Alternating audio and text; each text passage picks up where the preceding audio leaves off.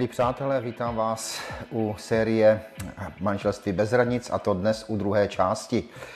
To slovo bude o manželství a hlavně o tom, jak být lepším manželem a jak zlepšit naše manželství.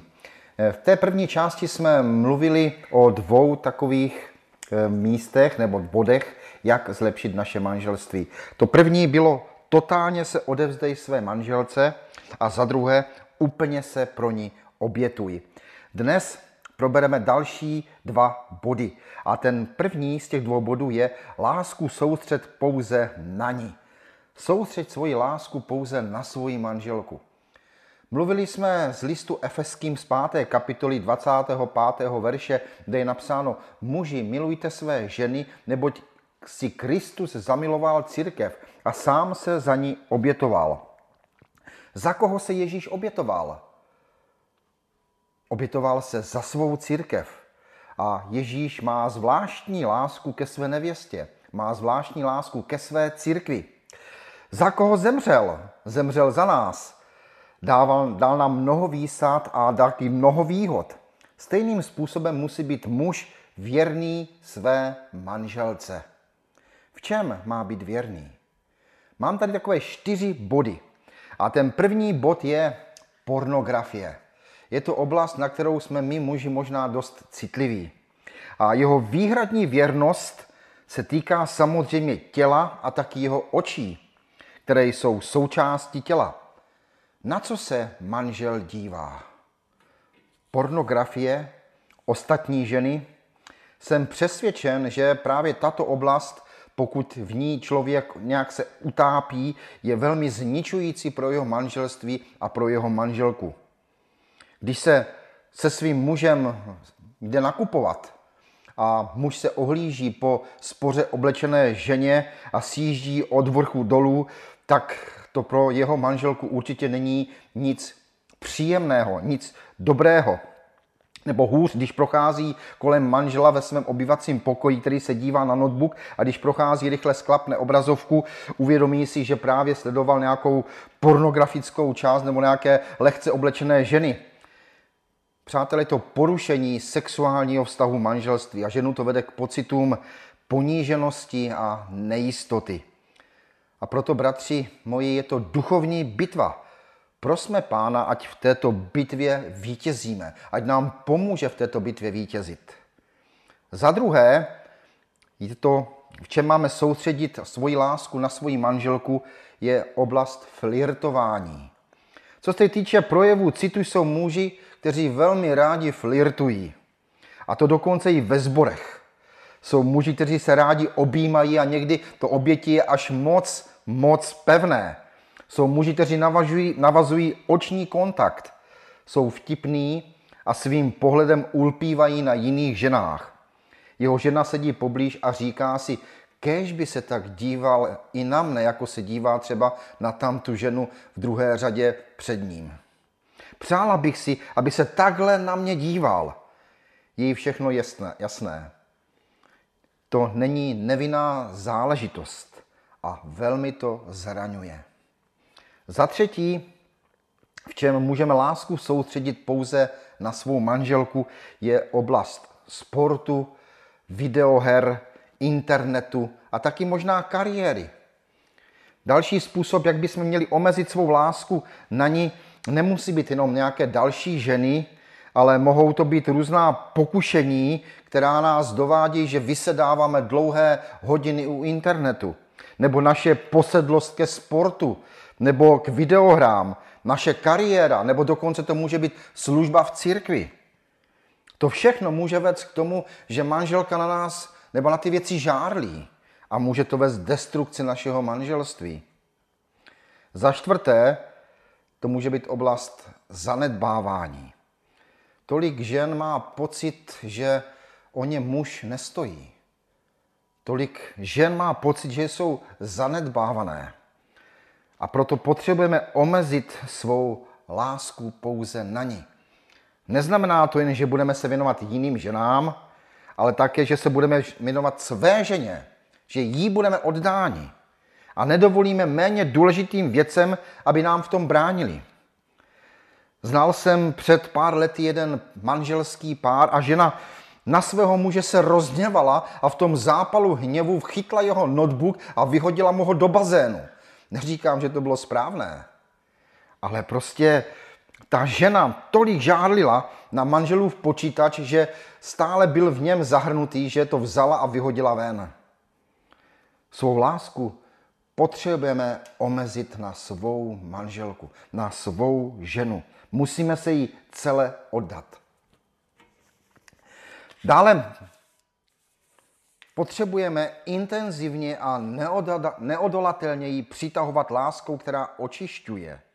Co tím chci říct? V Efeským v páté kapitole 26. a 27. verši je napsáno, sám se za ní obětoval, aby ji posvětil a očistil křtem vody a slovem. Tak si on sám připravil církev slavnou, bez poskvrny vrázky a čehokoliv podobného, aby byla svatá a bezúhoná. A Efeským 2. kapitola 1 až 5.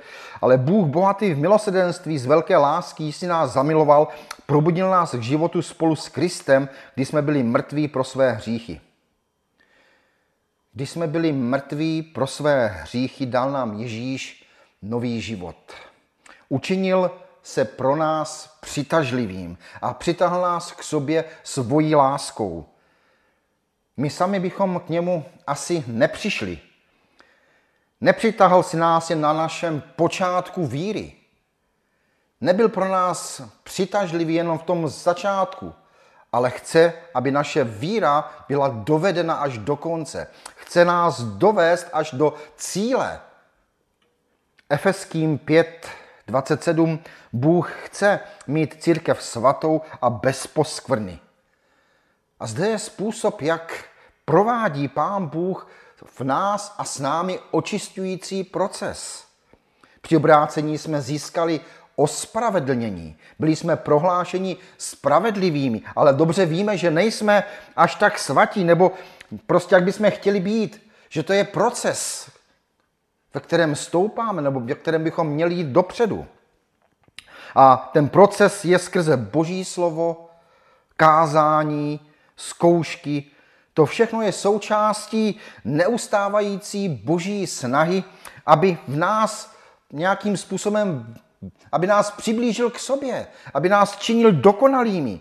Proto Ježíš tyto věci činí, provádí nás těmato zkouškama, protože chce nás mít krásné, chce mít krásnou a svatou nevěstu. On říká, takhle máš měnit i ty svou ženu.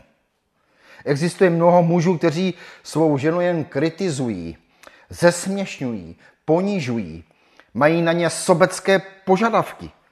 Ale cílem by mělo být především, abychom ji učinili krásnější pro Ježíše, abychom na ní pracovali. Jak vypadá taková zkrášlující procedura?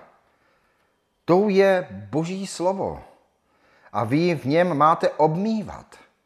Jako manželé vás Bůh povolává k tomu, abyste aktivně usilovali o duchovní růst své manželky. Jak to provést? Tou první věcí je modlitba. Máme se za ní modlit. V Biblii je napsáno, že Izák se modlil za svou Rebeku, když byla neplodná. Rebeka otěhotněla a porodila eh, Ezau a Jákoba. Máme se modlit za svou manželku a nemusíme si představovat, že bychom se měli modlit za ní nebo s ní nějaké eh, dlouhé hodiny. Ale třeba stačí pět minut, kdy si spolu klekneme nebo sedneme a můžeme vložit ruce do svých rukou a, a společně se modlit. Je to daleko víc těch pět minut, než kolik se opravdu věřící muži modlí. Za druhé, můžeme číst společně Boží slovo a diskutovat nad tím Božím slovem. Zeptat se jí třeba, co jí oslovilo dnes při čtení Božího slova. Nebo probrat společně nějaký, nějaký oddíl Božího slova. Nebo zamyslet se prostě nad nějakou částí Božího slova. A přemýšlet prostě, co pro to, co nám s tím Pán Bůh chce říct. Je to velmi důležité, abychom nějakým způsobem Boží slovo spolu četli a nebyli zavaleni jenom prací nebo nějakými starostmi. Za třetí, jak máme usilovat o duchovní růst své manželky, je svatost. Udržovat své manželství v čistotě. Udržovat svou manželku v čistotě, aby se nezašpinila špínou tohoto světa. Můžou to být věci zábavy, můžou to být věci nákupu. Prostě lehce říká Boží slovo, že se znesvětíme. Ale nikdy nenuďte, aby dělala něco proti svému svědomí. Písmo říká, že to, co neděláme z víry, je hřích. Takže pokud její svědomí říká ne, nesnažte se jí e, do té situace natlačit. A za čtvrté, jak můžeme vést očistující proces, je, jsou dary Ducha Svatého. Podporujme svoji manželku v darech Ducha Svatého. Podporujme, buďme jí oporou ve službě, kterou třeba má v církvi, ve sboru. Buďme Eh, tím, kdo ji bude motivovat a kdo ji bude povzbuzovat, aby sloužila. Jedna smutná věc, kterou vidím mnohdy u, u mužů, je, že, že nechce, aby žena používala své duchovní dary. Nechce, aby nějakým způsobem se vydávala do služby zboru a byla požehnáním pro ostatní v církvi. Zlobí se, když žena eh, se zdrží ve sboru o 10 minut a má tam nějaký, nějaký, nějaký rozhovor, a nebo se muži zlobí prostě, když potřebuje být o 15 minut spíš v církvi. Boží slovo říká v přísloví 31, 21 je napsáno o ženě statečné a říká, dlaň má otevřenou pro utištěného a ruce vztahuje k ubožáku. Její manželi dává svobodu užívat své schopnosti, dary a dokonce i rodinné zdroje, aby pomohla potřebným. A tak máme i my muži podporovat své ženy. Být jí oporou a podporou. A někdy to bude i pro nás oběť. Protože vy radši byste byli, kdyby sloužila ona vám a ne ona v církvi. Ale měli byste jí dát šanci sloužit Bohu a duchovně tím pádem i růst. Bůh nás činí zodpovědné za duchovní růst naší manželky. Je to již více jak 31 let, co mi pán Bůh svěřil moji manželku Martu do své péče, do mých rukou. A já ji mám vrátit e, zpátky, aby byla lepší, než jaká byla, když jsem ji dostal. Bůh mi ji svěřil jako pomocnici při naplňování jeho božího úkolu. A já jsem se za ní stal zodpovědný. Ona není nějaká služka, která by mi měla sloužit nebo naplňovat jenom nějaké mé sobecké žádosti. Byla mi dána jako pomocnice mě rovná. Při svatbách mluvím mnohdy jeden příběh z knihy eh, Exiperiho a ten příběh mluví o malém princi, který se setkává s růží. Je tam psáno, jak se s ní seznámí, s přátelí a najednou je mu s ní dobře. Má radost z toho, že se na ně může dívat, být s ní a začíná jí mít rád. Ale brzy zjistí, že mít rád neznamená, jenom být s ní a mluvit s ní. Protože v pohádkách mluví i květiny. Ale znamená to mnohem více. Totiž, že s láskou je spojena i práce. Musí se o růži starat. Musí zalévat, okopávat, udržovat a uvědomuje si také, že se za ní stává zodpovědný. A věta, kterou tento příběh končí, zní, jsi zodpovědný za to, co jsi k sobě přitáhl, co jsi k sobě připoutal, jsi zodpovědný za svou růži. Bohužel lidé dnes na tuto pravdu zapomínají, poněvadž nechtějí na lásce pracovat, ale jenom si lásku užívat. O co smutnější, že na to zapomínají křesťané, kteří se setkali s Kristem a jeho láskou. Láska, úcta, věrnost až do smrti, zodpovědnost, to jsou veliké úkoly a těžké úkoly. A mnohdy se těžko zvládají jen lidskýma silama o to víc potřebujeme mít Pána Boha ve svých zádech. Jako pomocníka, jako toho, který nás podpírá, jako skála, na kterou se můžeme opřít, na které můžeme stát. Mojí úlohou je být duchovní vůdce, který bude svou manželku obmývat slovem, bude se za ní modlit, bude s ní trávit čas, budou rozebírat Boží slovo. Dá jí prostor k tomu, aby se mohla rozvíjet ve službě. Neříkám, že jsem to dělal vždycky dokonale, ale Bůh mi prokázal veliké milosedenství. Jednoho dne ji budu muset Pánu Bohu vrátit. Jeden z nás zemře a já ji chci vrátit v takovém stavu, že bude vidět, že z našeho vztahu duchovně těžila a díky němu vyrostla. Někdy potřebujeme jako muži odvahu, abychom udělali rozhodnutí bez ohledu na to, co si přeje i naše žena. Je smutné, že je mnoho mužů sobeckých a prosazují své rozhodnutí ve chvíli, kdyby měli ustoupit a naopak, když by měli svá rozhodnutí prosadit, vzdávají se jich.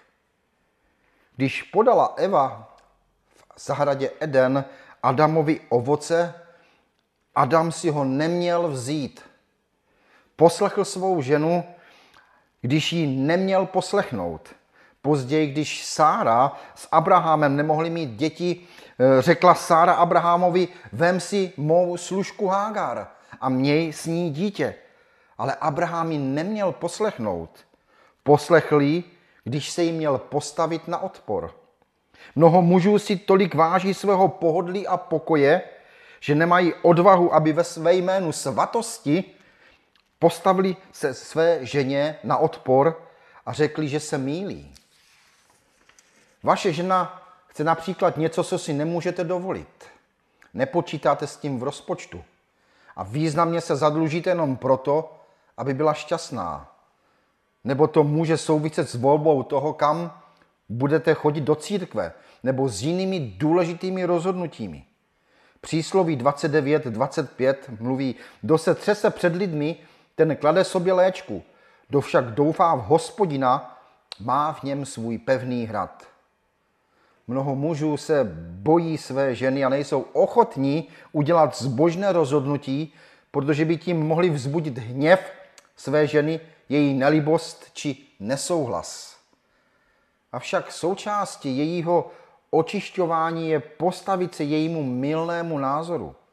Samozřejmě to musíme dělat laskavě, něžně a když kážete vodu, nepít víno.